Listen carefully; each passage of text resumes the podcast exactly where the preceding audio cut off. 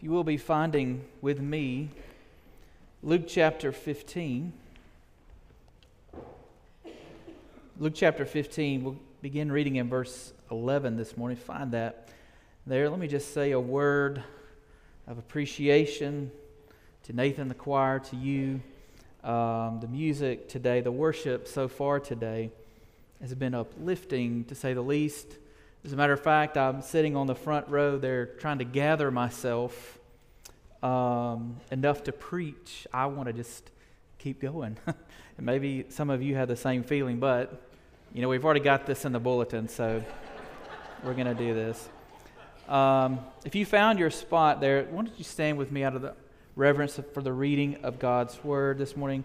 Luke chapter 15, verses 11 and following. The Word of God says this And he said, There was a man who had two sons, and the younger of them came to his father. Father, give me the share of the property that is coming to me. And he divided his property between them. Not many days later, the younger son gathered all that he had and took a journey into a far country, and there he squandered his property in reckless living. And when he spent everything, a severe famine arose in that country, and he began to be in need. So he went and hired himself out to one of the citizens of that country, who sent him into the fields to feed pigs. And when he was longing to be fed with the pods that the pigs ate, no one gave him anything. But when he came to himself, he said, How many of my father's hired servants have more than enough bread? But I will perish here with hunger. I will arise and go to my father, and I will say to him, Father, I have sinned against heaven and before you. I am no longer worthy to be called your son, but treat me as one of your hired servants. And he arose and came to his father. But while he was still a long way off, his father saw him and felt compassion and ran and embraced him and kissed him. And the son said to him, Father, I have sinned against heaven and before you. I am no longer worthy to be called your son. But the father said to his servants, Bring quickly the best robe and put it on him, and put a ring on his hand and shoes on his feet and bring the fattened calf and kill it, and let us eat and celebrate. For this my son was dead and is alive again. Hmm. He was lost.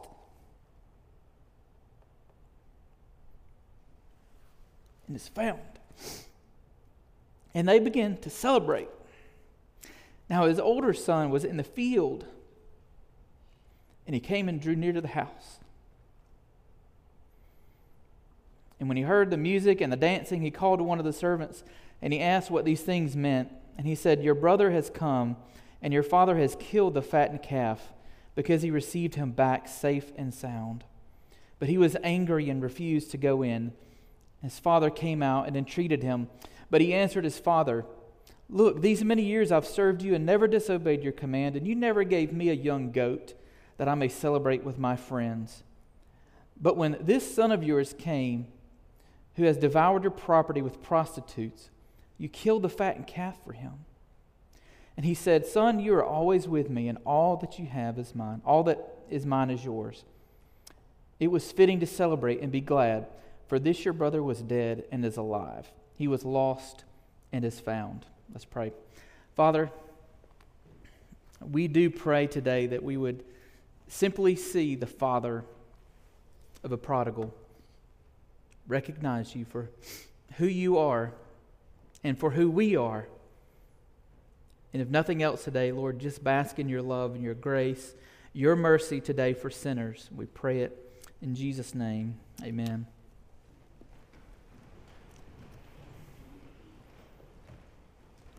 We're going to get through this, guys, I promise.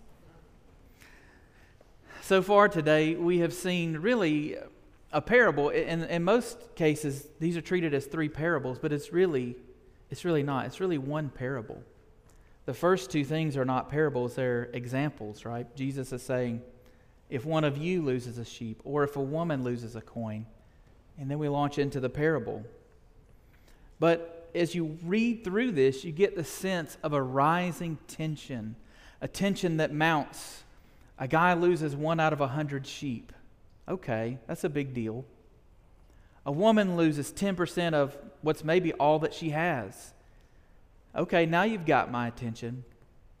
Now a father loses half of everything he owns and half of his sons. Now I'm on the edge of my seat. What happens next? What, what's going to become of this father? Is he going to find the son? We're meant to be just waiting for the answer, and Jesus draws it out for us brilliantly here. In this story, we call the prodigal son. Now, I know it's kind of a cheeky thing to do, pastors. Well, you, you know, it's the prodigal son, but really it's the, I'm going to do that today. I'm sorry. I'm going to do that. I do think that this story might be better titled The Father of a Prodigal Son. Because the father is the hero of the story, is he not? He is the only one who never sins, the only one we don't see any flaws in. He is the only one who's perfect in this story. Now, I know the story is ultimately about the older son, and, and I'm going to give you that right up front. The story is about the older son at the end who is jealous of the father's mercy and grace to the sinful son. And if we're just sticking to the point of the story, that's the point of the story. But today, we're going to focus our attention on the Father. We're going to focus our attention on the perfect, loving, gracious Father. Some of you here today may find yourself in the space of that younger son. Maybe you are that younger son wandering. Maybe you're the older son. We're not going to talk about that son a lot, but maybe that's you here today.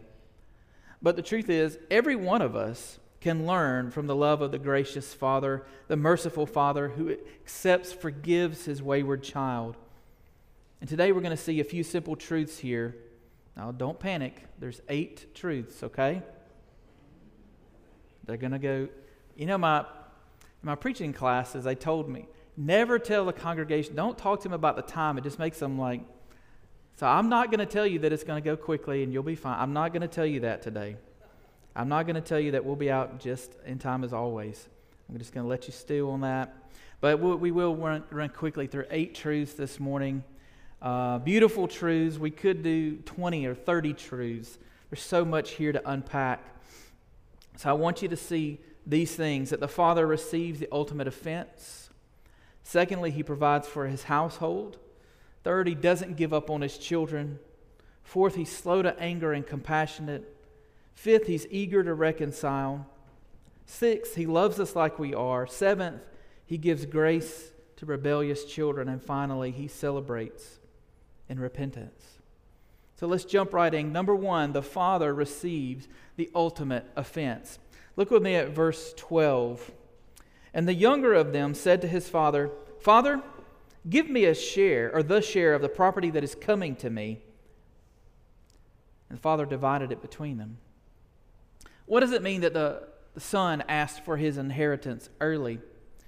Well, we have to put ourselves in the culture of this day. An inheritance was a big deal.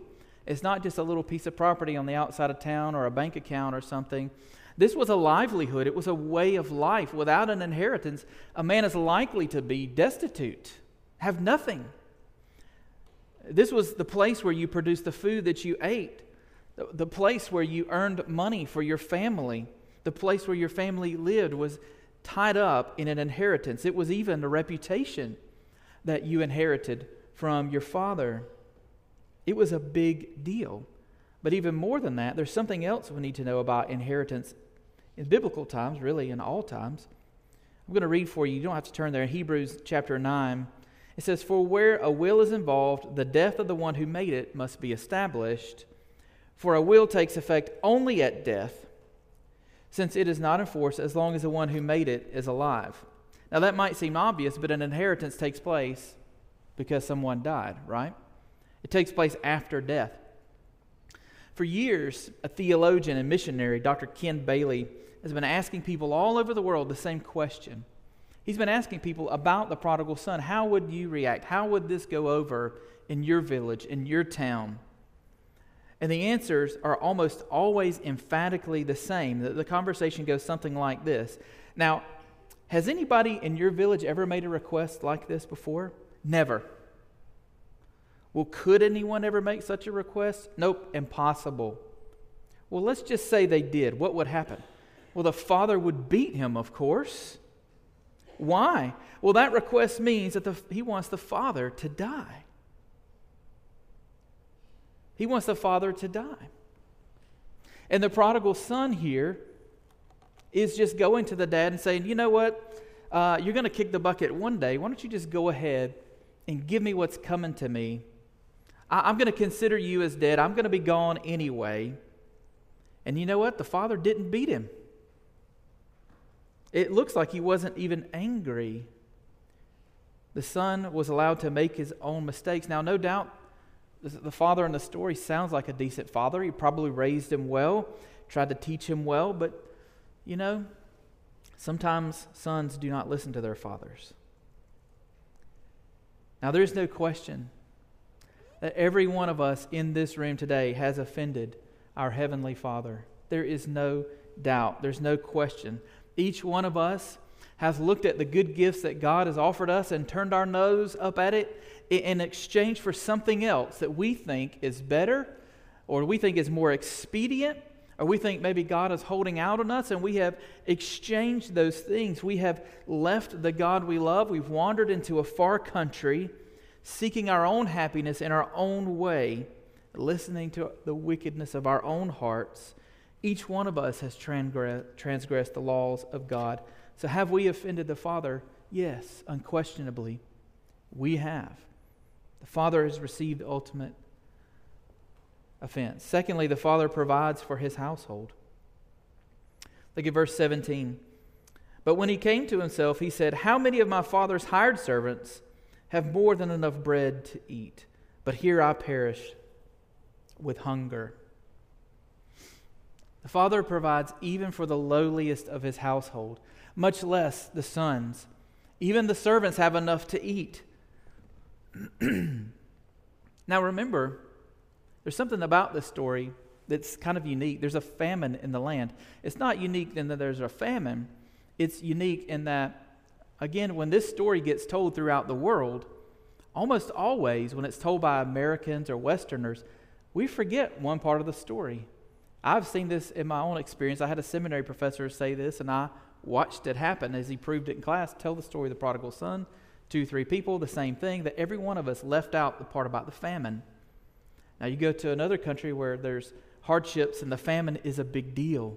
We just went through something kind of like this the worldwide pandemic, and a lot of us found that food was scarce and supplies were scarce, and, and there was fear and there was trepidation, and people were hoarding and gathering up in fear. And I'm not going to share with you my masks I may not have enough for me. I'm not going to share with you my things. I may not have enough. And the famine times 10, it's like that. But guess who has food? Father has food. He always has enough. He has enough for everybody. Plenty, the Bible says. Even in a time of famine, the Father's house has plenty. Now, we might be terrified right now of losing a job or keeping a job or of another pandemic or the same thing going on, but we can always trust in the provision of the Father. Father's house has plenty food. Thirdly, the Father does not give up on his children.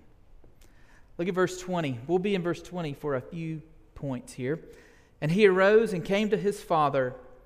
But while he was still a long way off, his father saw him and felt compassion and ran and embraced him and kissed him. The father was anticipating his return. He didn't give up on him. Now, it's been said many times before, but I'm going to say it again. How does the Father see him coming from a long way off? He has to be looking. The Father's not inside doing the books for the farm. He, he, he's not threshing wheat. He's not sitting on the front porch reading the paper, the Jerusalem Times. No, he is out scanning the hills, looking down the road. He, he saw the road where the sun disappeared over the horizon, and he is watching even now how long later? We don't even know how long he's been watching. He is waiting for the Son to return, and our Heavenly Father is doing the same. He is waiting for you. No matter where you've gone, how long you've been gone, what you've been doing, He is waiting, watching for your return. It doesn't matter that you've been in a foreign country, a far way off, seeking all manner of vices. It doesn't matter what you've been up to, He is waiting for you to come home. His eyes are daily scanning that horizon to see if your figure will top that hill. He's waiting for you. Fourth, he is slow to anger and compassionate. He is slow to anger and compassionate. Again, verse 20. The father saw him and felt compassion. Now let's just stop for a minute. He did what?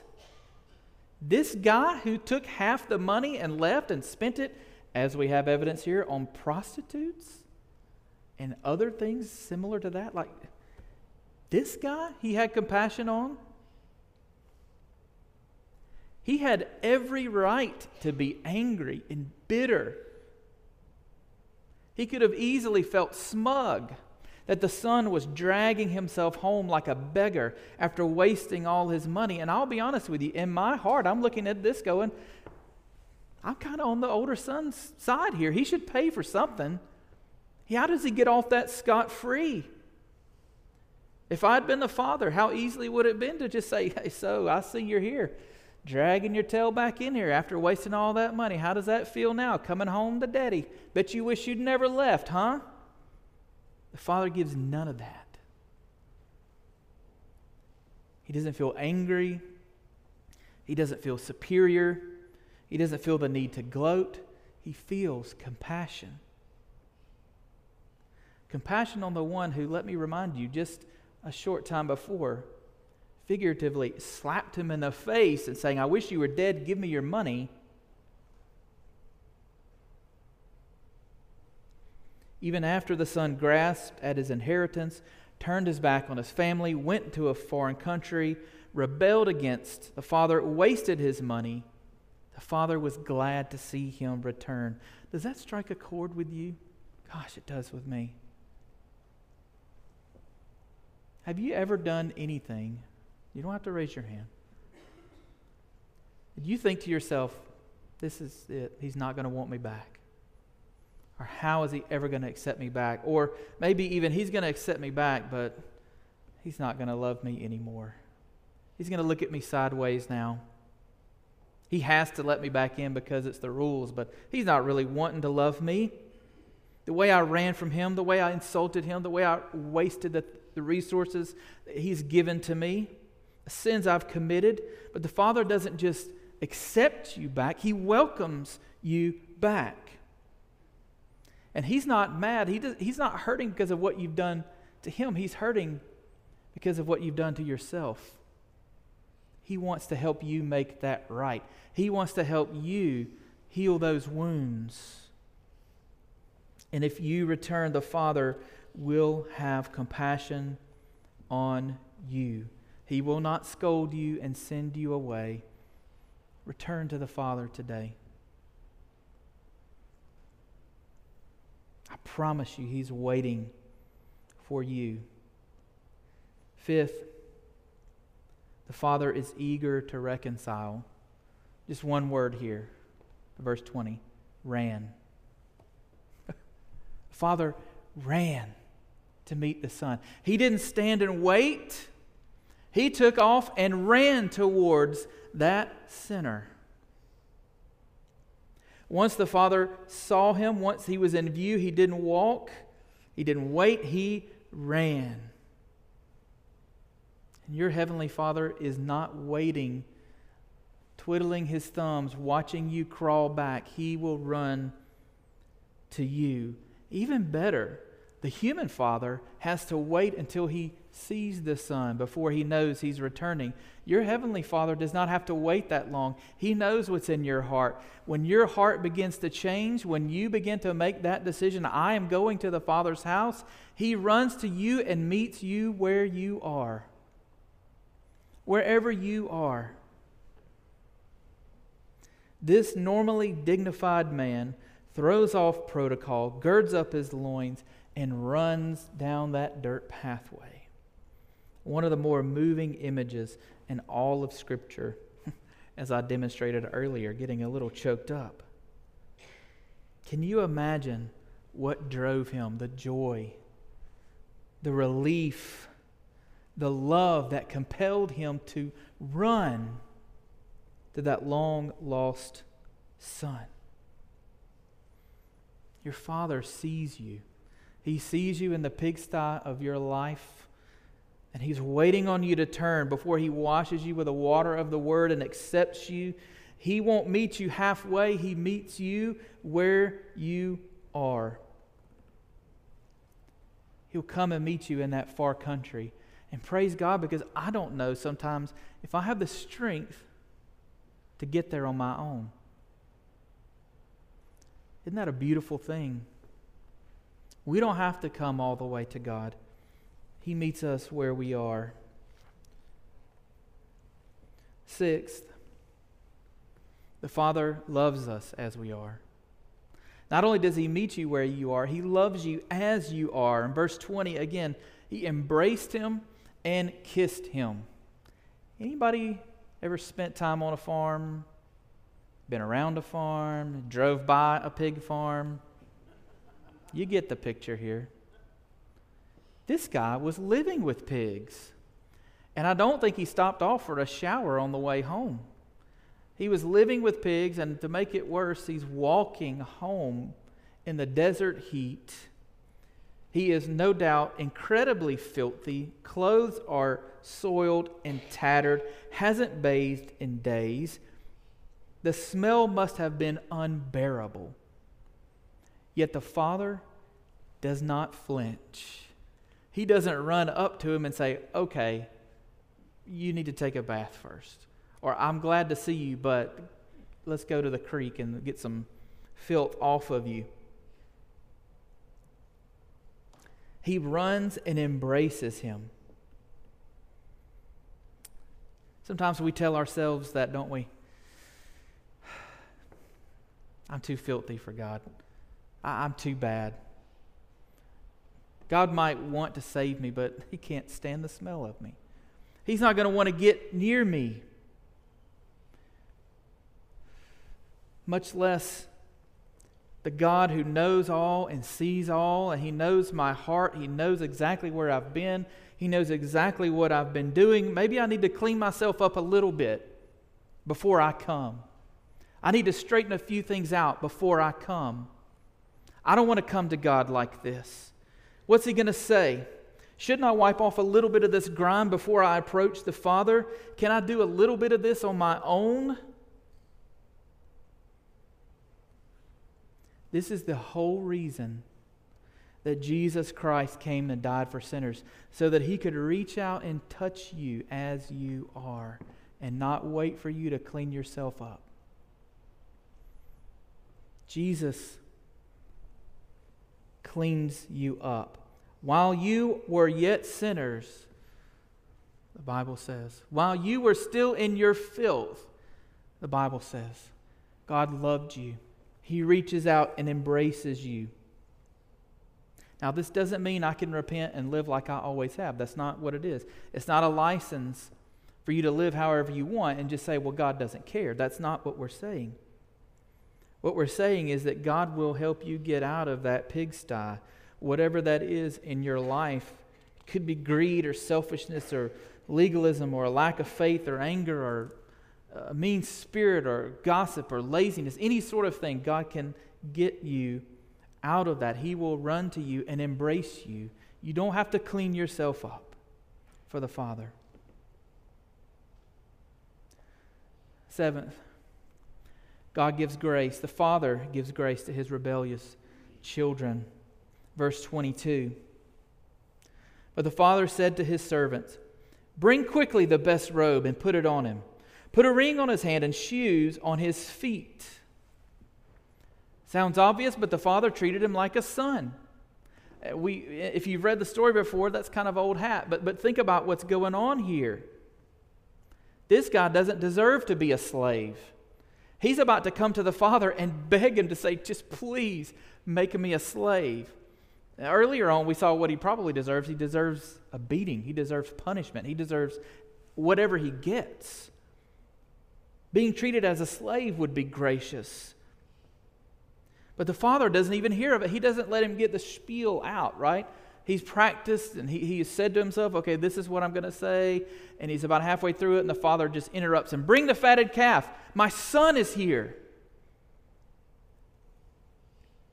When you repent and come to your Father, He does not treat you like a second class citizen. He does not constantly remind you, yeah, that's good, but do you remember the time when?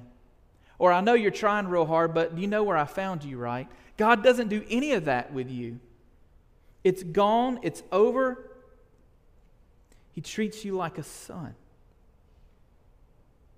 And the older son got that message, didn't he? He said, what do you expect me to do? He's my son. I'm treating him like I would treat you. I'm treating him like a son.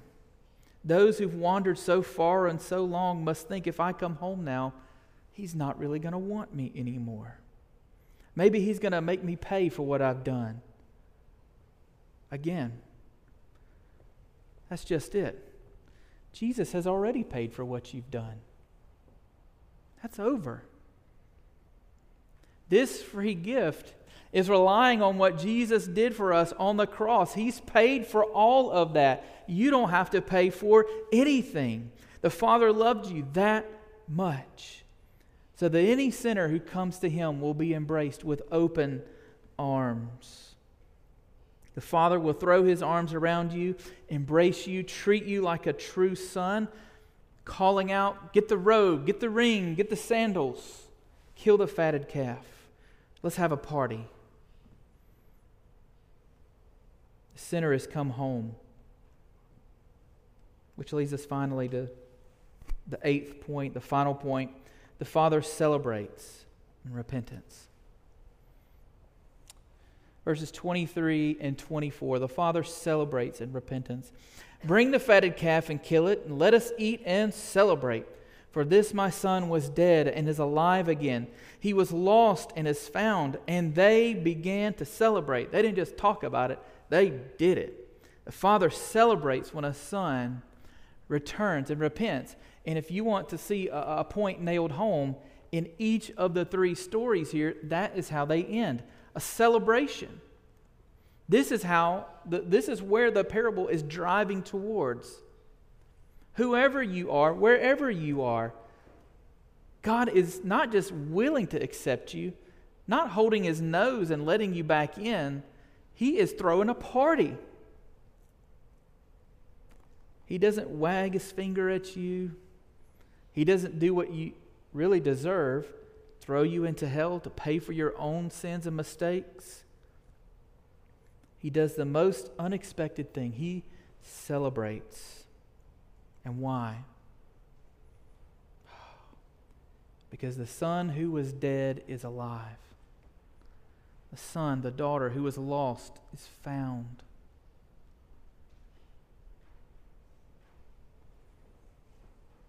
We were lost without God.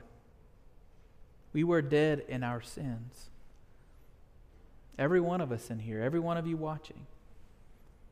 We're either in the pigsty or we have found our way back home. This is the process of life of the believer, the lost sons of God. When we were lost, Jesus came down to earth to redeem us and pay our debts. The dead son came to life again. How did he come to life? Look at what he did. How did he come to life? He was sitting in the pigsty first, and it occurred to him I'm in a pigsty. I'm in a wretched condition. Look at where my decisions, where my sins have gotten me. And secondly, he recognized that the Father could save him. He looked to God and said, There is a way out. And third, he put his trust in the Father. He said, In my Father's house, there's plenty of food. I know that. And if I go to him, he will accept me back. Even as a servant, maybe, but he will accept me back. Then he made up his mind and he got up out of that pigsty and he returned home. And the steps are no different for anyone today. It's the exact same thing. If you want to recognize where your sins have landed you, in the filth, in the position you're in, sick and starving, hopeless, helpless, condemned. And then, secondly, if you recognize that there is hope in the Father's house, He has plenty, plenty of food, plenty of forgiveness, plenty of love, plenty of salvation. In the Father's house, there are enough rooms for all. Third, if you believe He will save you, put your trust in Him. Know that if you come to the Father, He will save you. Have faith that if you believe in the offer of salvation, He will save you. It's not enough just to know it, but to believe it and to trust it. You've also got to be willing to get up out of the pigsty and give up that prodigal lifestyle. You see, there was a moment there where the, the, the son was in the pigsty, probably thinking to himself, I'm going to get back on my feet and I'm going to get back to the party. You had to know there was a moment where he was thinking, this is going to pass, and I'm going to get back to living the way I was living without dad, without my father, without my home, without the rules. At some point, he had to give up on that lifestyle and realize what it had gotten him. Repent and turn away. Turn away and find his way back home. Now, the prodigal son, he knew the way back home because he walked there and got himself there. But do you know the way? Do you know the way to the Father? One time, a man asked the question of Jesus, How do I know the way? And Jesus answered him really simply I'm the way. If you're looking for a way to the Father, look no further than Jesus Christ. Follow him home. He will take you to the Father. Put your hope, put your trust, put your life in the hands of Jesus. Follow him home. You'll find the love of the Father. Humble yourself and come to the Father. I would ask you in repentance today. In just a moment, we're going to pray, and after that prayer, there'll be a time of response, and you, you can do any number of things. Pray in your seats you can come forward if you want someone to pray with you. If you want to talk with someone about what it means to come home to the Father and repent, I'll be waiting down front. Maybe you don't want to come down here today, but you want to talk. Come by the office. Myself or Pastor Matt would love to speak with you.